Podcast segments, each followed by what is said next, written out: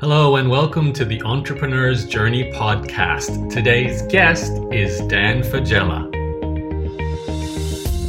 Hi there, this is Yaro, and welcome to a second interview with Dan Faggella. So, Dan's first interview, which I do recommend you go and listen to if you have not done so already, was a really great dive into how Dan does email segmentation with his mixed martial arts or a Brazilian Jiu Jitsu uh, training business. He has an online teaching business, and that interview was done three years ago. And it was really a great dissection of how to do email segmentation well to make sure the right emails are going to the right people to increase your sales. Now, during that interview, Dan made it very clear that the business he was running at the time was being built to sell so Dan could move on to his passion project, which is emerging technology around the artificial intelligence world.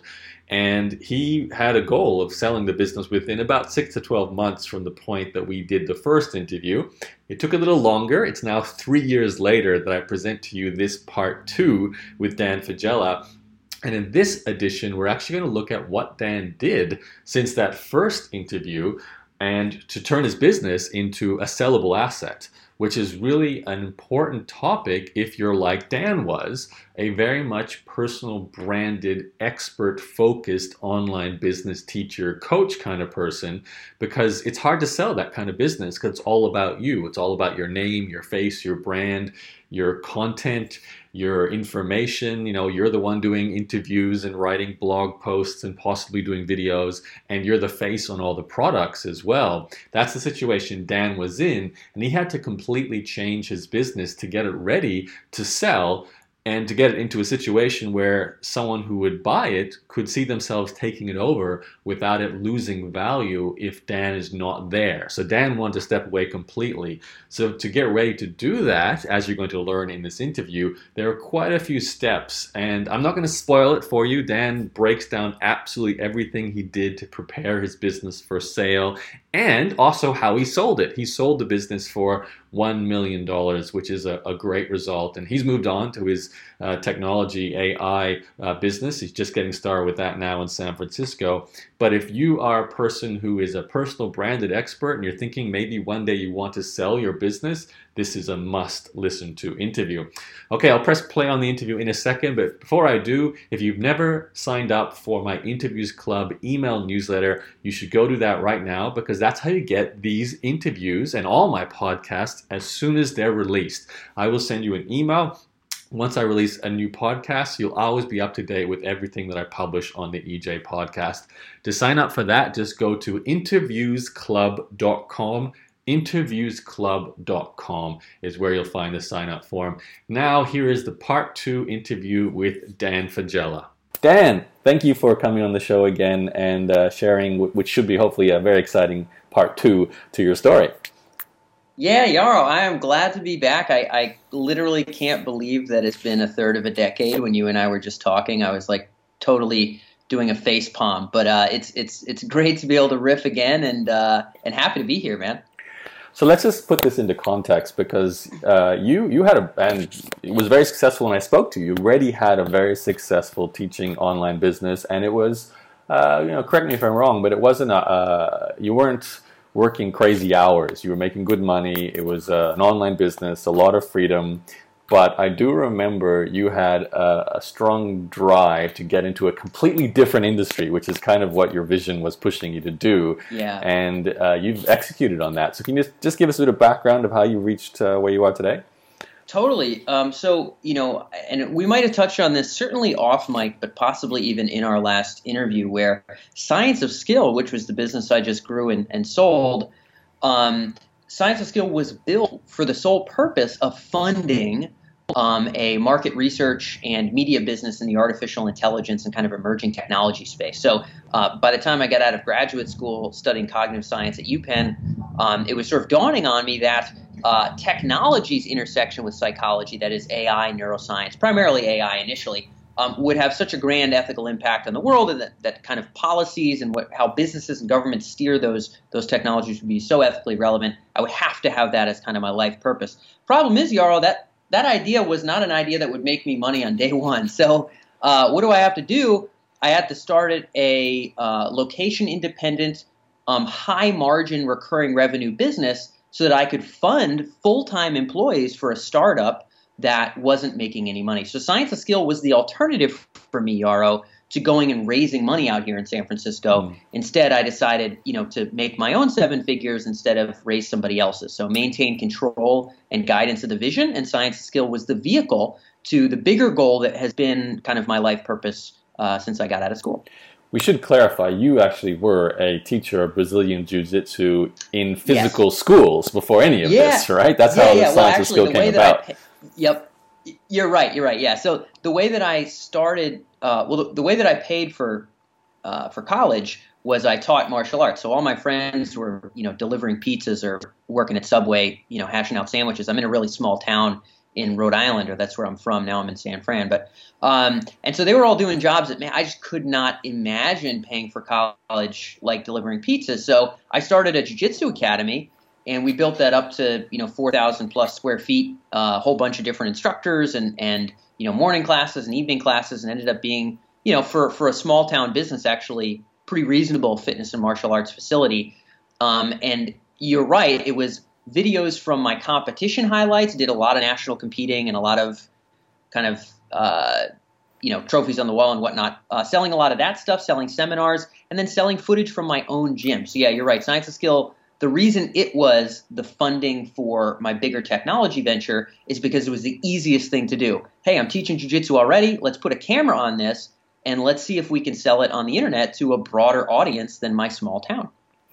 So I invite the listener, if you're curious about that business and how it got started, to go and listen to part one. You can find that yeah. at Entrepreneur's Journey. Just do a search for Dan's name, Dan Faggella. In fact, I did a Google search for your name, Dan, and, and our interview was on the first page of your results. I know. So it's crazy, isn't it? Yeah, it's, it's yeah. We're dominating the, the search rank, rankings there. So that's good. You can go listen to that. You'll yep. learn a, a ton about, I think the best thing about it was segmentation. If you're interested in email marketing, selling digital products, and how Dan turned his skill at martial arts into an online business, that's the interview to listen to. But we're going to move on, I guess, to the the second, the conclusion to that story. I guess is the best way to put it, because yeah. you you had built a business that was making good money, and uh, you must have at some point. Uh, I think, in fact, when I was speaking to you for that interview, you were already saying um, it's time to start getting ready to turn this into a sellable asset so you can move yep. on to your, your next business idea.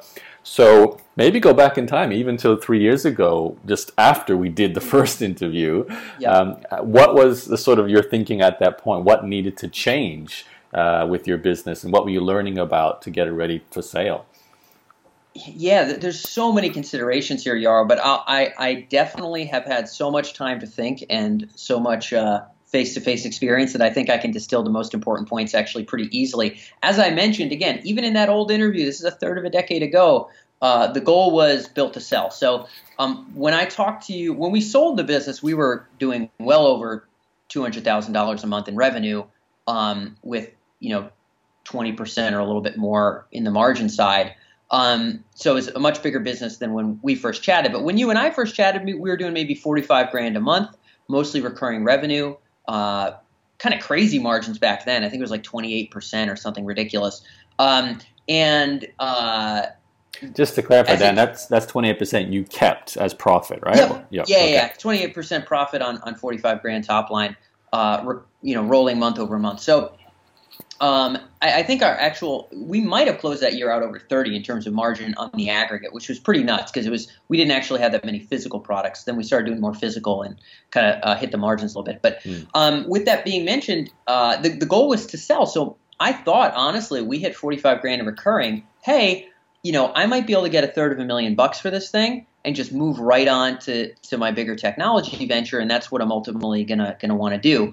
What i ended up having to do was spend 40 hours a week on science of skill and then another 40 hours a week on tech emergence um, and kind of chop up my 80 or 90 hour work weeks into two companies instead of one because as it turns out yaro there's a bunch of really important considerations. I'm going to give you the high level hardcore stuff that has nothing to do with personality but still matters a ton if you want to sell and then we'll talk a little bit about depersonalization and kind of making a, a saleable asset the first big thing is a if you want to sell a digital publishing company, you're you're very unlikely to find any kind of strategic buyer. You're normally only going to have somebody with a financial interest. By strategic buyer, Yaro, what I mean is, you know, if you run a biotech firm, all right, and you you have some drug that you've patented for treating some skin condition that you know 50 million people per year get, um, you don't have to be making a dime in your your profit and loss statement for you to be bought out for large sums of money, um, because that asset is worth more than your current financial turnover to an acquirer. Does that make sense? Mm-hmm.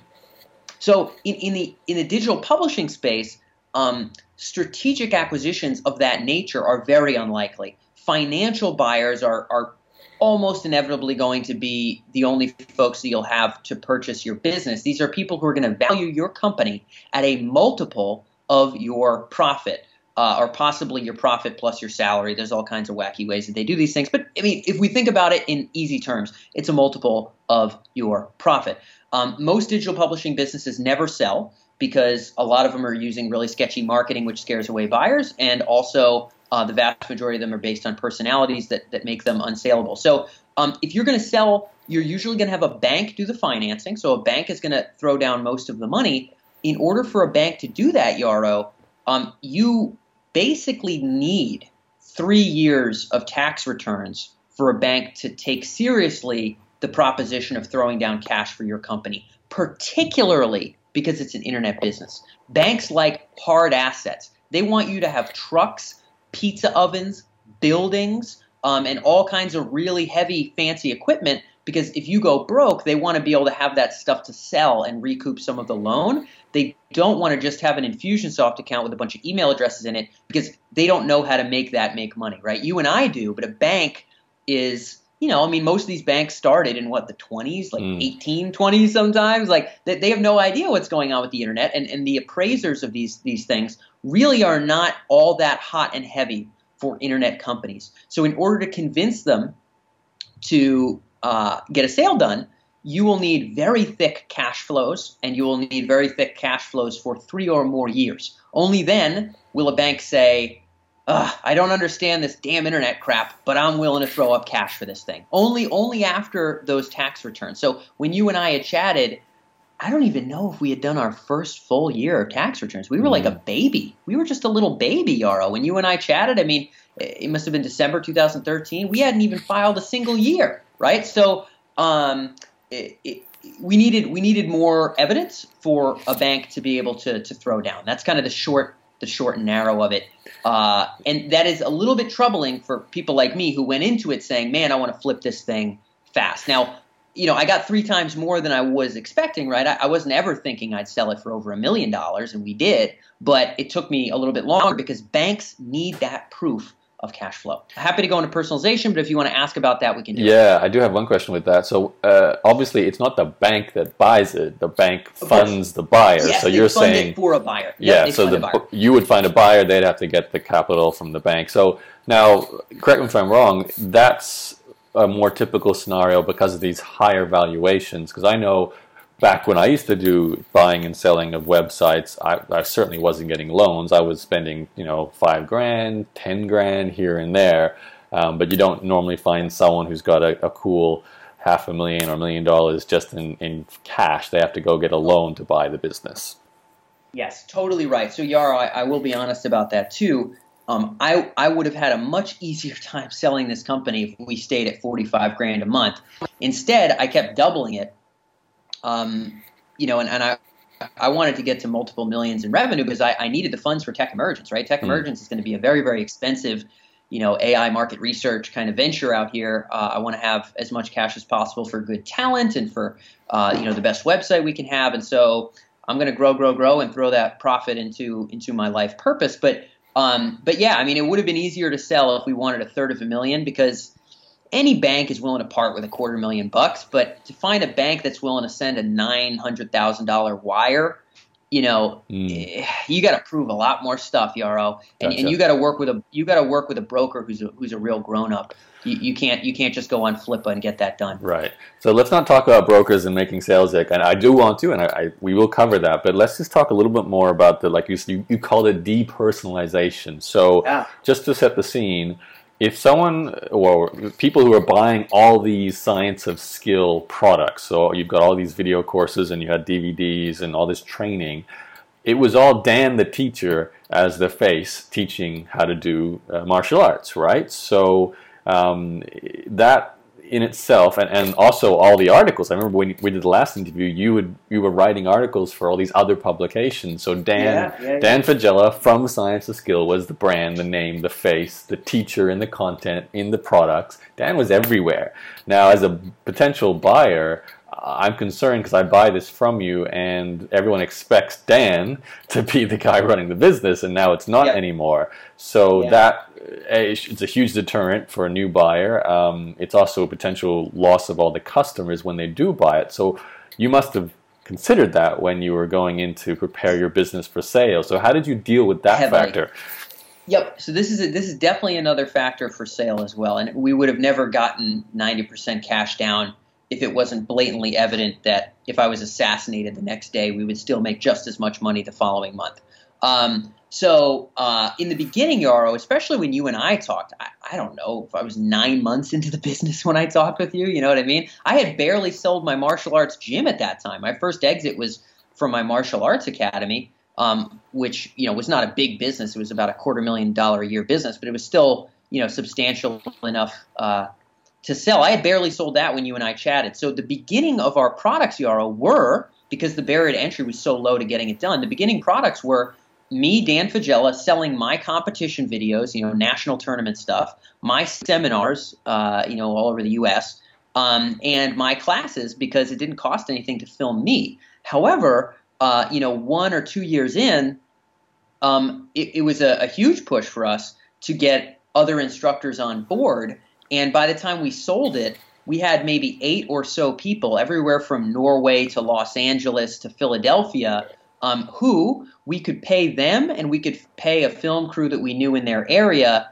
to go and film, let's say, a four hour course, a two hour course. And then those would be the products that we would sell in our memberships and then we would sell in our courses. In addition to that, we started emphasizing a lot more um, physical products that weren't even instructional. So we started selling a lot of Smith and Wessons uh, product. Smith and Wesson's a, a, large firearms manufacturer that also makes a lot of uh, self-defense knives. So, uh, like you know, tactical folding knife stuff and things like that. So we started selling a lot more hard products too. But yeah, about two years in Yaro, the big goal was we want to be an aggregator of expertise. And if you go to scienceofskill.com and you look at instructors, sure you'll see me there, but you'll also see a Marine Corps scout sniper. You'll also see a Silicon Valley bodyguard guy who's like got crazy experience protecting like hundred millionaires. Uh, you'll also see Brazilian Jiu-Jitsu expert in Texas. Uh, you'll also see a karate expert in the Netherlands. Um, so we very quickly expanded it out so that people were excited for the suite of products, and we trickled away, away, away, away, away from me. And and uh, for the last two and a half years, two two years of the business, there were zero new filmed footage pieces of me in a sales letter, in an instructional course, in a membership site, in anything. I was completely void for many videos for like two years before we sold, and I filled it up with other people um, who could fulfill our mission of teaching self defense with a drilling and skill development emphasis. Mm-hmm. So I've got a couple of questions about that, Dan, because uh, you know I'm I'm a great example because I am Yaro, the face of Entrepreneur's Journey and all my training you products are. and so on. So let's say I wanted to replicate the what you did with Science of Skill, and I was to bring on uh, some more teachers of, of entrepreneurship and blogging and internet marketing and podcasting and so on.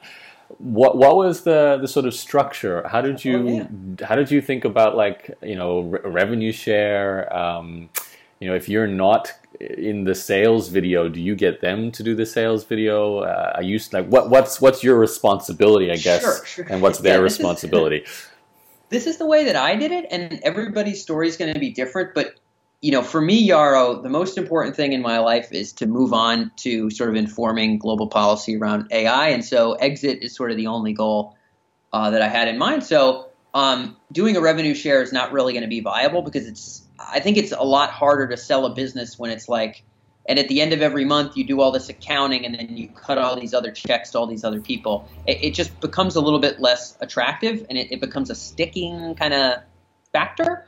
Um, at the end of the day, Yaro, the way that I see it is this. Um, someone who does filming for me should not be punished if I suck at marketing. In other words, Yaro, if I can't move the product, they shouldn't have wasted their time because of that. Does that make sense?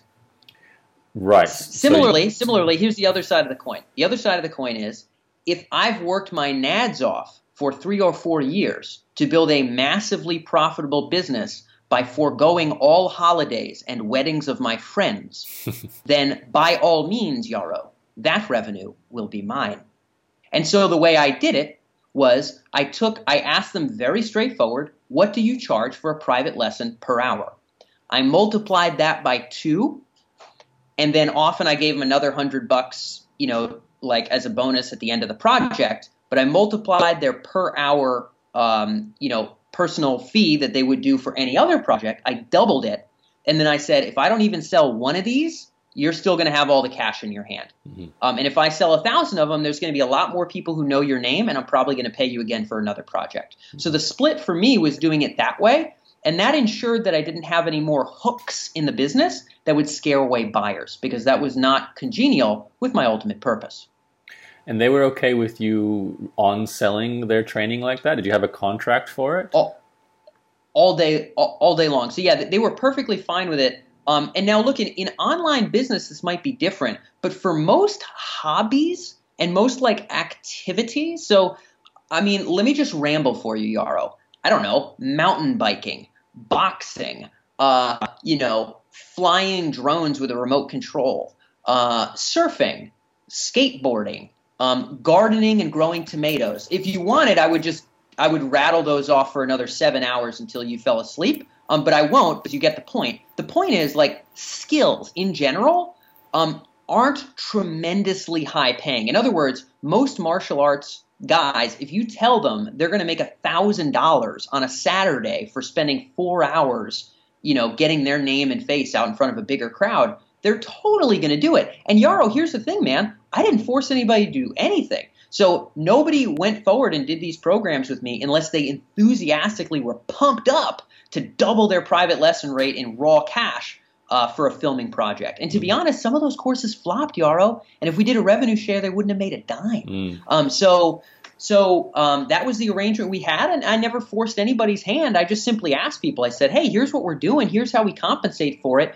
If you want to get on the phone, I respect your skills. Uh, I think our audience would enjoy what you teach, and I, would like to catch up. And mm. you know, X percent of them said yes, and bada bing, bada boom, we you know grow a multi-million dollar company. that easy. Um, so uh, just to clarify that, you you go and film with them. You've got all this footage. You know how to create a product.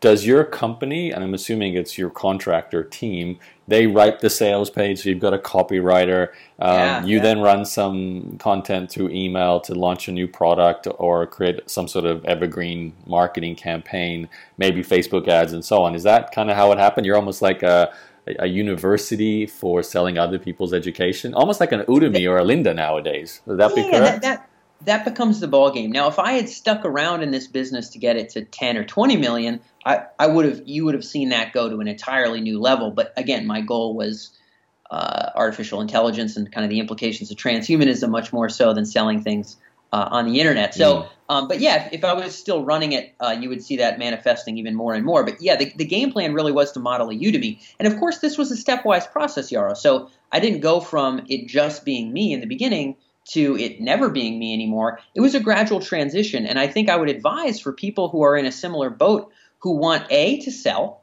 or B, to have the option to sell later on. If you want to be able to cash out and just have, you know, get two commas kind of popped into your bank account and just kind of unplug, if you want at least the option, right? You don't have to do it, but if you want the option, um, I think that the thing to do, and what I was forced to do, this is three years ago, was lay out in a spreadsheet of some kind or on a piece of paper. Sometimes I think better with an open piece of paper and I don't transfer it to the computer until I'm done doodling. I get a cup of coffee, I have no screens around me, and I just write it and determine uh, stepwise in phases what would it look like to um, to make your value proposition. So at the top of the paper, you would write down what your core value prop was. For us, this was um, skill development oriented self defense instruction. So drilling uh, you know, real kind of exercises and training in addition to just techniques. Um, you know, simple, digestible how to train, not just how to punch, how to get good at that punch. That was the value prop, right? That was my graduate school degree in the Ivy Leagues was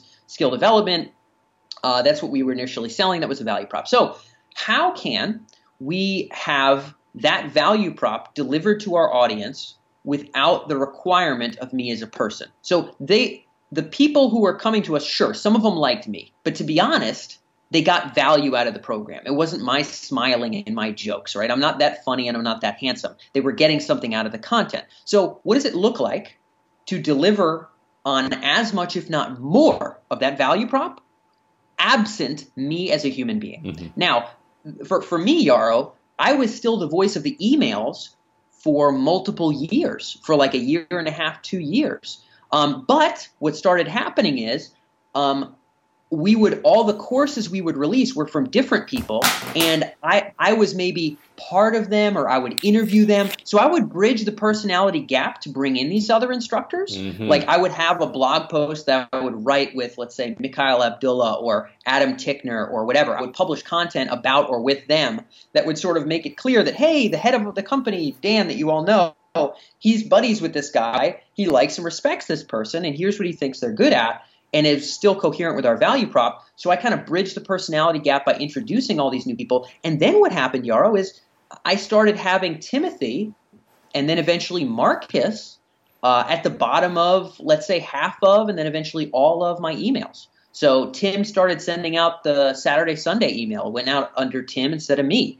And then Marcus was sending out, you know, when he was doing some of the scheduling, he would do maybe like Wednesday, Thursday, Friday would be under Marcus. And eventually instruction became there was eventually I wasn't even introducing the new instructors, we're just launching them. And eventually none of the emails even had my name at the bottom of the damn emails. I was just one of many instructors who had at this point kind of been mostly forgotten on the instructor page. And that that took, you know, 2-3 years of progress, mm. but I bridged the personality gap uh, with instructional. I faded back my own content output to maybe about half.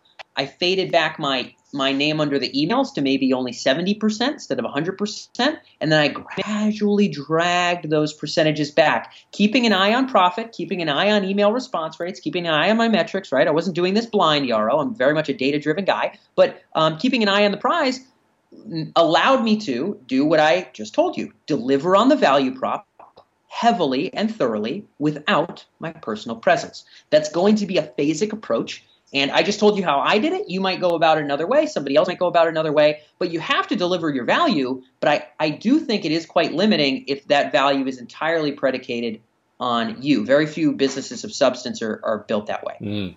How did you uh, remunerate the these instructors when they started writing emails? Did they become like regular contractors? Because it's different from producing a video to actually yes. writing emails every single week for the company. I should totally, I should totally uh, correct the statement there. Tim and Marcus, who I just mentioned, they were not instructors. Timothy and Marcus were uh, part of my team. So Tim was really my right hand man. He was like my real soldier, who was with me from the early days. Like when I first talked to you, Tim was with me, and he was just an excellent, excellent team member. Uh, he was actually compensated really, really well when we sold because he put up with me for you know three four years. Uh, but uh, so, but he was a team member, so he was not a teacher Yaro. Right. So the the copywriting was all done in house, and those were people that I groomed myself and I worked with one on one until I felt confident just letting them do their own thing and not even looking at their email. So it was a grooming over the course of you know six months to get Tim to the point where he could write emails without my uh, interference or guidance. But yes, uh, none of the instructors were responsible for copy because they are not professional copywriters. They're professional at their skills, and I didn't want to force them to do things that were not their expertise. So gotcha. our team did all the copy because they were very good at that. The instructors only did what they love to do, except they got paid twice as much as they would as if I took a private lesson. So uh, that's the only thing they were responsible for. Everything else was us. I generally did not even have them in the sales video, Yaro. The sales videos, uh, well, actually, most of our products, interestingly enough, we didn't have sales videos. We just had sales pages. Mm-hmm. Um, and if we ever did a video, it would be Tim or something who would put it together, and the instructor might not even be in it. Um, so the, the demands on them were very clearly stand in front of the camera for three hours and show us how to perform these techniques. uh, show us the drills and exercises that are going to build proficiency in these particular skills because that's that was really what, what we were all about. Uh, and then we'll close the camera up, and then your your PayPal account's going to have a bunch of money in it, and hopefully we'll catch up in a couple months and do it again. Okay, so it's coming together for me. You've got these outside trainers that you're essentially hiring to then create content, which I assume can be both product and content for marketing purposes. Yep. You've got your team producing email content, which is really probably taking you out of your biggest job. I know email and blog yeah. posts is my biggest job, and as well as oh, coordinating the team. The only yep. thing I'm really missing here to create a truly automated business that does run entirely without you is the actual acquisition of, of traffic and, and getting these new customers yep. through the door. And back when I first interviewed you, you were hustling like, or you had been hustling like crazy, both producing content for your own site and guest posts, uh, magazines, publicities. What what happened with that? Like, how did you automate that side of the business? Great question, Yaro. Um, to be honest, I wish, you know, looking back on it, I wish I had kept up the content game and hired somebody else to do content. But when it, what ended up happening is we got much better at um, paid email. And so what took us to, you know, uh, over $2 million in sales uh, was actually not blog posts and organic traffic. It's actually, I mean, and Yaro, you probably know this yourself. It's very difficult – to double your revenue based purely on organic growth. You mm know what I mm-hmm. mean? Mm-hmm. So organic growth is a beautiful and wonderful thing. And to be honest, if I could turn back the clock, I would have stuck with more of it. But I was a little bit frustrated, and uh, I wanted to grow faster because I want as much kind of resources as I could for tech emergence. Um, and and we wanted to grow quickly. In fact, uh, based on 2016's numbers, Science of Skill should be in the Inc. 500, not the 5,000, the Inc. 500 uh, for 2017 because we we had like a thousand percent growth rate over the course of three years because we you know doubled and doubled or more than doubled and more than doubled and more than doubled so a lot of growth and, and in order to do that we needed more than organic so what became our main marketing channel yaro is we found audiences that were responsive to our offers and we found marketing channels to get in front of those audiences so let me give you an example um, I personally don't own a firearm, Yaro, and I never have. In fact, nobody in my family ever has. I don't have anything overtly against firearms per se. I think there's, it makes a lot of sense for there to be uh, regulations in that category, but this isn't a political conversation. I'm talking to you about like paying rent. Um, so the the firearms community, uh, as it turns out, is actually quite interested in practical self defense instruction. So in terms of hand to hand stuff, defending against bladed weapons um, using a firearm indoors without you know accidentally shooting through a wall and hurting a neighbor or something. You know, being able to control kind of an indoors firearms environment uh, as much as possible. All these different instructional topics that we were selling.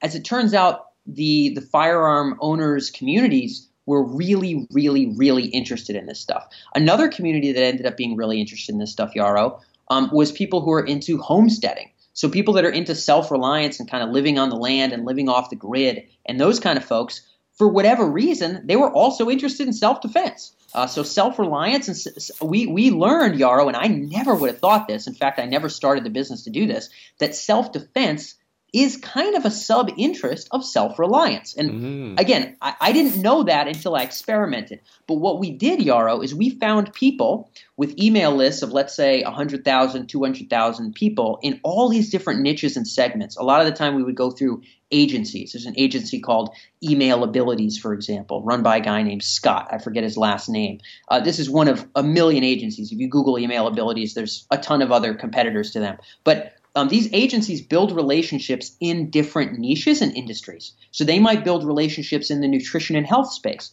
in the firearm space, in the conservative political group space, in the um, solar energy space, right? And what what they'll let you do is spend you know a thousand and a half, maybe four thousand dollars, you know something in that range. Um, every now and again, you can do small tests for maybe 500, 700 bucks, and you can put your message in an email out to those audience groups. And what we did is we developed a methodology to test with smaller tests a whole bunch of different industries and segments.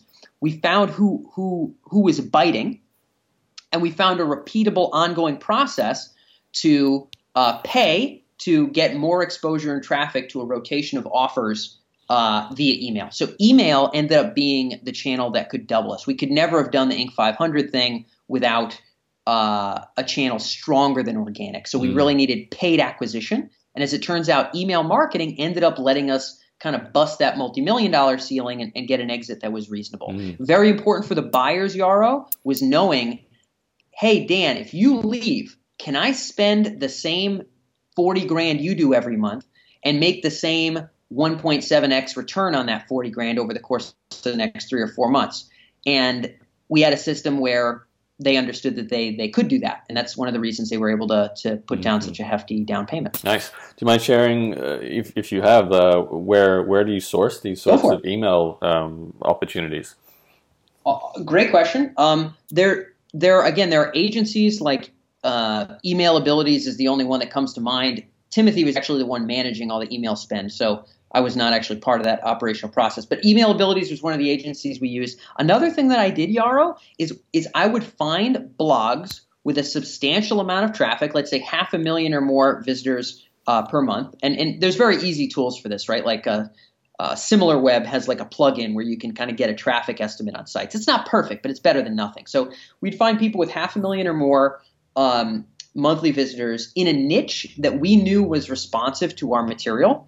And what I would do is I would find a forum or a blog and I would go to websites like there's all kinds of websites where you can put in like sites siteslike.com I think and there's a 1000000 mm-hmm. mm-hmm. URLs like this where you can find you know 20 websites that's very similar to the URL that you pop in at the top. So if it's a if it's a blog all about um, solar energy or it's a forum all about like martial arts, um, it'll find a whole bunch of websites that are very similar. And what I looked for was websites that already had advertising. I'm not going to try to convince somebody to do advertising if they don't do it already, but I would look for people who are already accepting money in exchange for exposure.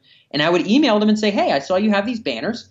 This is our growing business. We serve this kind of an audience, and I know that, you know, martial arts people or firearms people or whoever their audience was um, is really interested in our our material, I'd love to be able to get on the phone, see what your options are for advertising, and try to get something in the books for the next couple months. So we spend, you know, a thousand bucks here, two thousand bucks there, five hundred bucks here, scattered across a whole bunch of different websites. We had about twenty five percent of our spend per month dedicated to exploring new options, and a lot of it was just by doing sites like. And once we found something with a strong ROI, we would just continue the investment with different product rotations um, and continue to milk it. And that was actually one of our, our kind of critical scaling factors.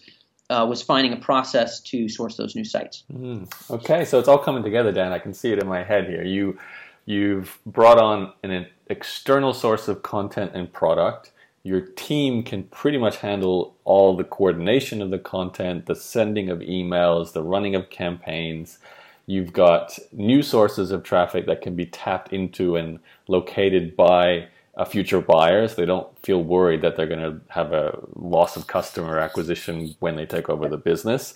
Um, you're introducing new personalities everywhere, so you're no longer the face, uh, well, at least you're a face among many uh, yep. within the business. So it's become something that can function without you and has standalone value, can deliver profit so a new potential owner can take over and feel confident that that money will keep coming in and potentially even grow if they do more of what's already working, plus other new things. So let's take the story forward. Once you had reached the point where you've executed on all that, which I have no doubt would have taken probably years. Took took the three years since I've last spoke to you probably to set all that up. Yeah. Um, when you think, okay, this is all running now without me. Uh, when did you and how did you make the initial decision or you know initial activity to sell this business? What did you do? Yeah, well, I, I had actually been working with buyers all along. So, like I said, I mean, I've been trying to sell this thing from day one and scrapping to find banks who would be willing to fund, um, you know, a digital business, which is not easy. It was, you know, half the time it was easier to find buyers than it was banks who, who were willing to fund uh, such a young company. Right. Um, but uh, so I, I was working with brokers all along. So I didn't decide to get with a broker, um, you know, right before I sold. But what I will say is this. Um, the threshold for me, Yaro, was when we had three years of tax returns. So not until 2016 came to a close did I have three years of actual tax returns for this company. Only at that point was I basically confident that not only could we get buyers, but banks would now be forced to take us seriously because they would see us more than double too many years in a row. They would see too much margin. And even if they weren't excited about an online business, they don't understand it, they don't like it, they, they don't get it, um, they would have to respect the cash flow enough to value a seven figure valuation. So I was trying to sell all along, but I went a little bit extra hard after the end of, uh, or yeah, basically after, you know, 2016 was coming to a close um, because I knew I had the tax returns to to back up the sale. So one of the first things I did, Yaro, and looking back in time, this is uh, about as valuable a bit of guidance as I could give anybody who's your listener. Um, is I found a broker who I was very confident had sold businesses like mine. Now, let me go into a pinch of detail. Um, most online businesses are not going to ever sell for seven figures. Most online businesses are not ever going to ask for 90% cash up front. Um, those are just not things that happen uh, with digital publishing. It's just not really a, a very, you know, I mean, one out of every X hundred digital publishing businesses sells for that those kind of numbers. So what I needed was a broker with seven figure experience. What someone tuned into this episode Yaro might need is someone with a broker who sold at their price point. Mm-hmm. So in other words, I, I realized looking back, you know, two or three of the brokers that I had talked to in the past, some of them I work with, uh, some of them I didn't um, had had probably never sold a seven figure price tag company ever, like not even one.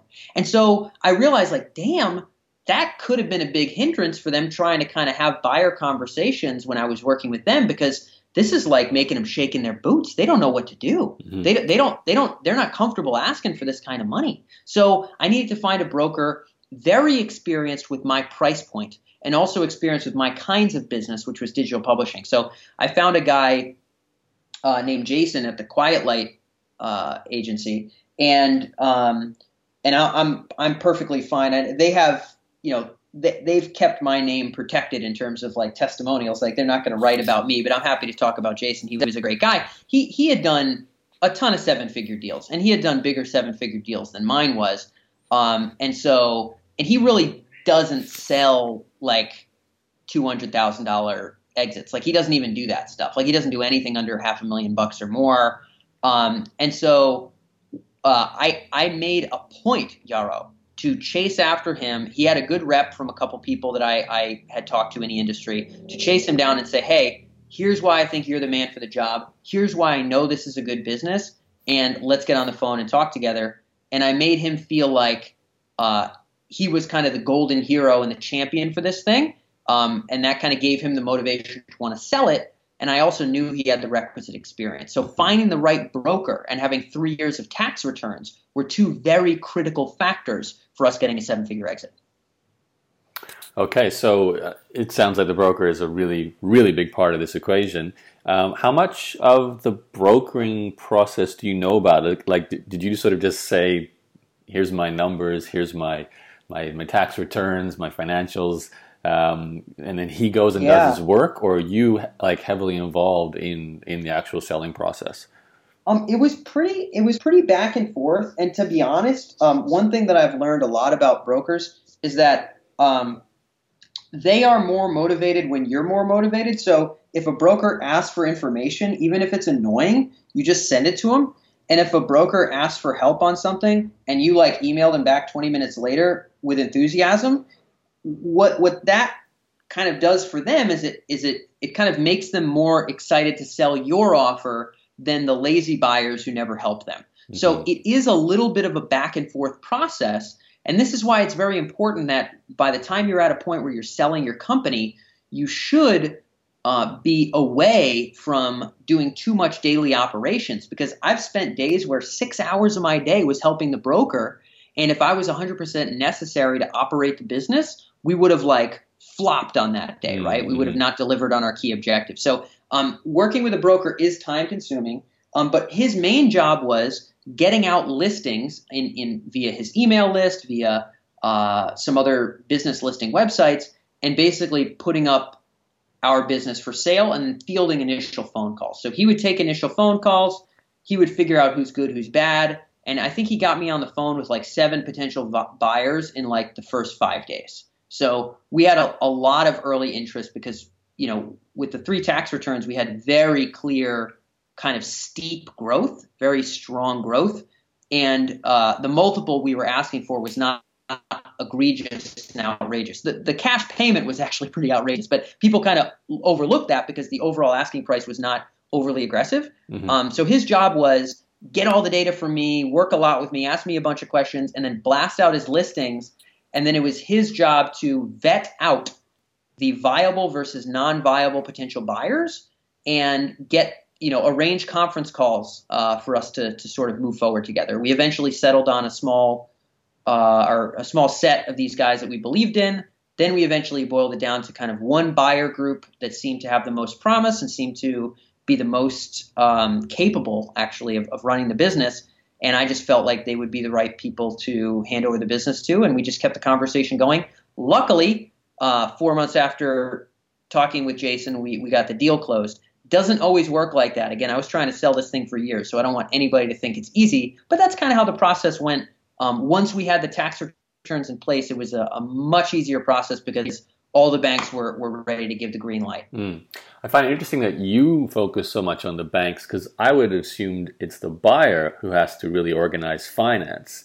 Um, but I can see you saw that as a major stumbling block for selling your business. So when it came to doing the deal, did you say, here's a bank that can fund you? Like, were you that connecting uh, with the buyer or did they still sort of sort out their own finance? You know, I actually had a connection. Uh, that I had built um, with Bank of California out here, um, who and they, they see a little bit more transaction volume with, you know, internet businesses, right? Um, and they respect that, unlike most kind of small town banks. But the buyers who ended up acquiring our company had previously acquired a number of companies in the past, and they had bought some um, software as a service businesses that were selling into governments. And so they were interested, they had already done recurring revenue businesses, they had already done software, internet based businesses, and they had used a bank partner in Ohio where they live um, to actually fund those other transactions. So they already had a banker who believed in them, believed in their financial performance, and had helped them acquire software companies in the past. Mm-hmm. So when they had this recurring revenue online publishing business, that bank and that relationship ended up being the one that got the deal done, not my connections. Um, but that was just a pure point of luck. A lot of the time, I think it would have been me fighting for the banking relationships because to ask a bank to put up 90% up front is a big ask, Yaro, especially when you're talking about a million bucks. Mm. Um, and, and that was a major hurdle. And, and uh, you know, tax returns helped, but that was a big point of emphasis. But luckily, as I just said, um, these buyers were quite experienced. Uh, they were capable. They had relationships with bankers for past deals and those bankers felt great about you know cutting a big check and sending a big wire and calling it a day. And that's how it goes. Um, is it simply a case of deal gets done, sign the contracts, uh, and then you just get this massive deposit into your bank account based on the, the terms of the deal? And yeah, I mean, uh, luckily, Yaro, so that the terms of my sale, a lot of people that sell companies like this, they sell for you know thirty or forty percent cash down, and then they're like legally bound to like six months to 18 months of, of ongoing work because and what is that what is that mostly Yaro that's a signal that the buyers didn't think it would run without you right? Right. So it was very important for me to build a business that did not require me and so uh, i did a lot of work proving how little work i was actually doing in the business uh, because I had to validate two things, Yaro. I had to validate here's why you should trust giving me 90% of the cash up front, and here's why you should trust uh, not having me obligated to doing very much for you at all. Uh, once you have the passwords and once you get a little bit of help with some of the meeting rhythms, I'm basically expecting you to be on your own. And if you need me, you can call me, but there's there's really no strings attached here. So those two things, 90% cash and, and very low obligation in the long term, those are very dangerous for buyers. Mm. Um, so, in order for me to get them to, uh, but, but I, I, need my time for tech emergence, right? It's not mm. a hmm. question. I'm not allowed to stick around in e-commerce land forever. I have to go. So, um, so in order to convince them of that, uh, I had to build all the systems and processes to make the business run uh, without me. And now, luckily, it very much did. If they if they really needed my help, and if anything fell apart, I definitely would have been there for them. I, I really like the buyers. I think they're awesome people. They're treating my employees like gold. They're they're uh, investing in all kinds of cool areas. The company with a lot more resources than I ever was, and I have a ton of respect for them. But we did come to an understanding that in this case, not for all sales, Yaro, but in this case, I would have to go. I, I, could not stay. So we, you know, they had to be convinced of the systems, and, and that was it. So I cannot, I cannot tell you that everybody listening will sell their company and be able to unplug, but I've, I've literally had four or five um, operations related phone calls, all of which have been no longer than an hour with the buyers since we shook hands. Mm-hmm. Um, so in my case, is on the very far extreme of completely unplugging and the very far extreme of heavy cash down. So uh, I built a business explicitly with that in mind. If, if you haven't built a good enough process, you might be, not be able to do that. If you don't have the same luck, you know, and it wasn't luck for me, by the way, Yaro. This is three years of trying to sell it. Okay, so uh, for, for, fortune, fortune doesn't, fortune and, and fate don't treat me any different than they will any of your listeners. I, I was not smiled on by fortune. Um, but, but you know, we found the right fit, and in my case, yes, you're right, but not in every case. Mm you're reminding me I sold a business for $100,000, so 10% of your deal. And uh, it was all, well, it wasn't quite all cash up front. It was half of it up front and half of it a month later once they got the website and everything. You know, they oh, felt nice. comfortable. And I remember too the post sale, how much interaction I had with them. And, and it was similar. It was uh, a couple of phone calls maybe in the month or two afterwards. And then I never spoke to them again and it was just like you because I structured that business to run as much as it could without me. It was actually 100% without me by the time I sold it. So, awesome. um, yeah. yeah. it can be done, I think is the, the, important point. But it really does take yep. strategic intent to, to build a business that deliberate, way. Deliberate, yep. Yeah. Deliberate, consistent, systematic intent, beginning with the end in mind. That's definitely not an accidental result. I wish I could tell you I was such a genius that I – did all the right steps on day one. I had to learn the hard way on all this stuff, but um, once I knew what would be most valuable to a buyer, I basically built a business that I knew was going to kick butt for them, be very easy for them to operate, and uh, and they felt that that was fair. So I, I, built something that was valuable for them, and they were able to agree to terms that served both of our needs. So that was. Uh, again, a very deliberate effort, just like it must have been for you whenever mm. you sold that one. So yeah, that was the that was the story. So let's sort of head towards wrapping up the, the interview, Dan. Uh, sure. Let's just factor in the people listening into this and they're now thinking, okay, I really do want to build this to sell. There is another direction I want to go in but I'm already vested in my expertise. You know, whatever it is. You gave plenty of examples from skateboarding to boxing, and you know, I've got yeah, examples yeah, from yeah. my students, from skincare experts to uh, writing about sports or you know back pain, whatever it might be. But they they already have businesses there. They're making money in that space, either as a coach, maybe they're building up to sell digital products. Uh, and they're committed to that for the next few years, but they really do want to sell it, and they know they can't sell something that's 100% their personal brand and they're doing all the work, especially if they're a coach, for example. Like you could oh, not, yeah. it's difficult to sell. I mean, you could sell a, a jiu-jitsu studio to another coach, I guess, but with the online world, it, all the content's from you. It's very hard to take over that kind of business. So, yep. what would be, and you could tell me whether it's one, two, or, or three pieces of advice that they might not be considering right now, like today, even if they're just getting started to implement, even if it's something simple like don't register the domain name as your own personal name. You know, get yeah, something yeah, like yeah. scienceofskill.com that's a brand that's not your name. You know, anything like that you can think of to to offer advice to people. Totally. One thing I'll say is. I, I, I definitely don't want to tell anybody else what their goals should be. I think some of your listeners they they don't ever want to sell. My goals have explicitly been large multinational enterprise level big business like i'm going to require a ton of resources i'm going to require a ton of work i'm like my goals uh, preclude me building a personal brand right? Many people to feed their children and live a life that would make them happy um, they don't need uh, the same number of things and so they shouldn't necessarily do it for its own sake. But like you said to your point if they did want to sell what's the advice? Certainly yaro i mean if the entire brand is predicated around your name that's tough. Now look, what, who do you got in that category? You got Tony Robbins and you got Oprah, right? Mm-hmm. Um, and and God bless him, okay? God bless him. But Tony Robbins can't sell Tony Robbins' company for as much as Michael Bloomberg can sell Bloomberg, mm-hmm. um, because if Michael Bloomberg gets assassinated tonight, um, which you know I hope doesn't happen. I, I don't know the guy, but seems to be a nice fella. Um, Bloomberg is still going to make a tremendous amount of money, uh, and, and and it's probably going to continue to grow. If Tony Robbins gets assassinated tonight, uh, which again, totally hope it never happens, right? But it, you know, whenever he perishes, Tony Robbins Companies is is not exactly a viable business anymore. So um, if you do want to build something of, of you know that you want to exit, yeah, uh, unplug it from your own personal name in terms of the URL. I mean, that's like step one. If you got to make a gradual shift, make a gradual shift. Um, step two, in terms of eventual sale, and we didn't talk anything about this, Yaro, but um, know your books in and out. So if if you are better at Infusionsoft than you are at QuickBooks, that's called a phase, and you move beyond that phase. Eventually, if you want to build a business of worth, um, your core skills are knowing where you are kind of with cash standings and in terms of growth and profitability.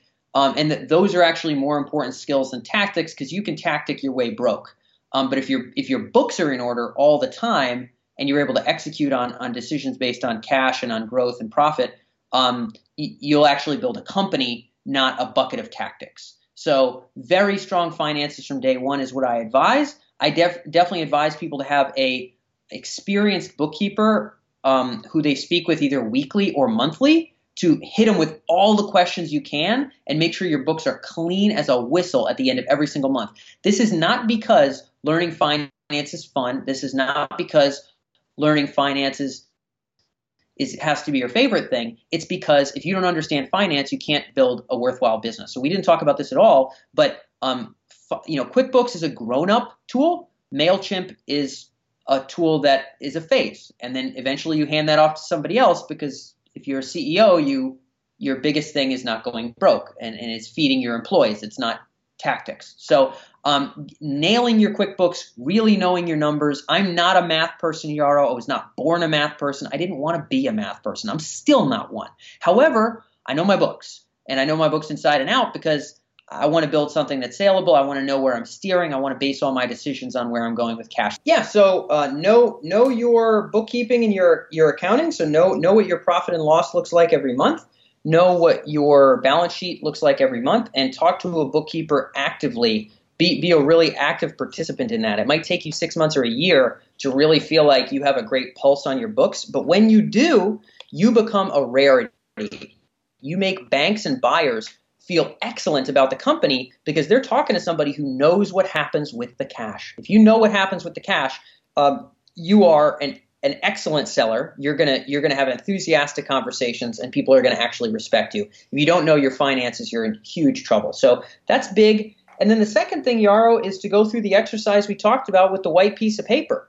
Put your value proposition at the top of the piece of paper, uh, and then write down in phases and in steps what does it look like to um, to to have somebody else or a team of other people deliver on that value proposition without you? Uh, what can you do in the next? What can you do over the next two years to make yourself completely unnecessary to deliver on your core value proposition? Then you're going to have a fully saleable company. So brainstorm that out loud, set up your steps, and then execute on a basic plan. There, I talked a little bit about how I did it, uh, which should be helpful. But I think uh, everybody else would, would be served by going through the same exercise. So those would be the two big ones that I would say would be necessary. Fantastic, Dan. So while we have a stable internet connection here, because we had a few hiccups at the end there, uh, yeah, just oh, a good, good time for us to wrap up. I think you've done a great job of, of yep. connecting the dots from part one of this interview and how you sold the business and prepared it for sale. Uh, just for, out of curiosity for everyone and, and myself, uh, the vision was to sell, to get capital, to start an AI related uh, media company, I believe. So, where are you at with that today, and, and where yep. can we find out more about what you're currently doing or any websites you want to share with us? For sure, yeah. I, I uh, so Tech Emergence is the the market research uh, firm that I've built. Actually, recently, Yaro, this would actually probably be pretty interesting for for your folks. We do a lot of market specific research on where AI is impacting uh, different industries, and we just did a really big one on uh, artificial intelligence in marketing tech, which is pretty cool as an internet marketer guy myself. So I'll, I'll zing that along to you. But yeah, techemergence.com is the website. I'll send you that specific uh, report, which actually might be kind of interesting. It's like it's a, an easy crossover for for your audience. So we're we're actively working on and building that. My goals right now, Yaro, are to find uh, a head of editorial and then kind of a main uh, person for development skill, and then really continue to scale and start making sales with that company uh, within you know for market research uh, related stuff uh, in the next maybe six months or so. So that's where we are with Tech Emergence. And I, I should also mention uh, although I don't often do interview things on, on the marketing side, I still actually write about marketing tactics and marketing automation um, at clvboost.com, which I mentioned, I think, the first time I was on your show. I still have the blog and I still send out an email on a regular basis. So if people want to know like the specific stuff that I talked a lot about email today, people want to know like the, the email strategies uh, that we use to grow the other business, clvboost.com has a white paper on that stuff that could be useful. So in terms of value for the audience. Um, you know, Tech Emergence is the market research firm. I'll send you the cool stuff on marketing there. Uh, and then CLV is the place where I still talk about all these uh, kind of online growth strategies. So if people want to, you know, find me, those are probably the easiest ways, or just hit me up on Twitter, and I can send you the link later, Yaro. But I'm always happy to answer questions there as well. So yeah, that's that's where I'm at today. And of course, scienceofskill.com to see the business you sold.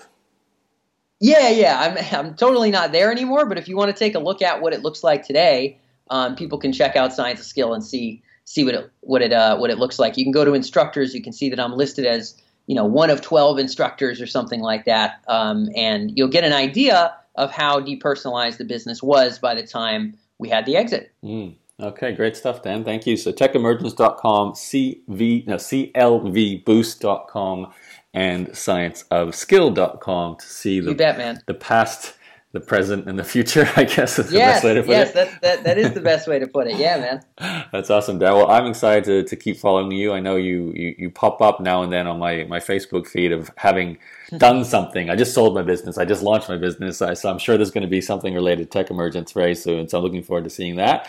Keep up the good work, and uh, I guess I'll talk to you soon.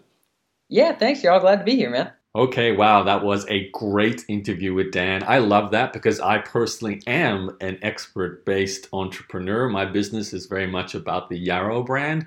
So my head was always spinning as Dan talked, thinking about, well, if I wanted to one day sell the entrepreneur's journey business, my brand, then I could do the things Dan did. So hopefully, if that's the kind of person, the kind of business you are running, you are also getting a lot out of what Dan was talking about. And you might make some changes now going forward that one day, in maybe the months or years in the future, might lead to a big sale of your business like Dan has with that million dollar result. So thanks, Dan, for sharing that story.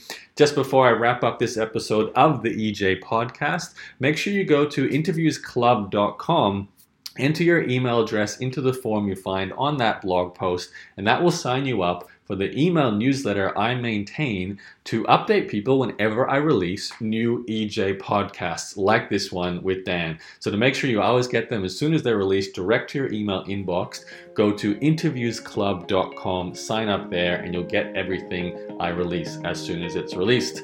Okay, that's it from me. My name is Yaro. Thank you for listening to this EJ podcast episode, and I'll talk to you again on a future episode very soon. Thanks for listening. Bye bye.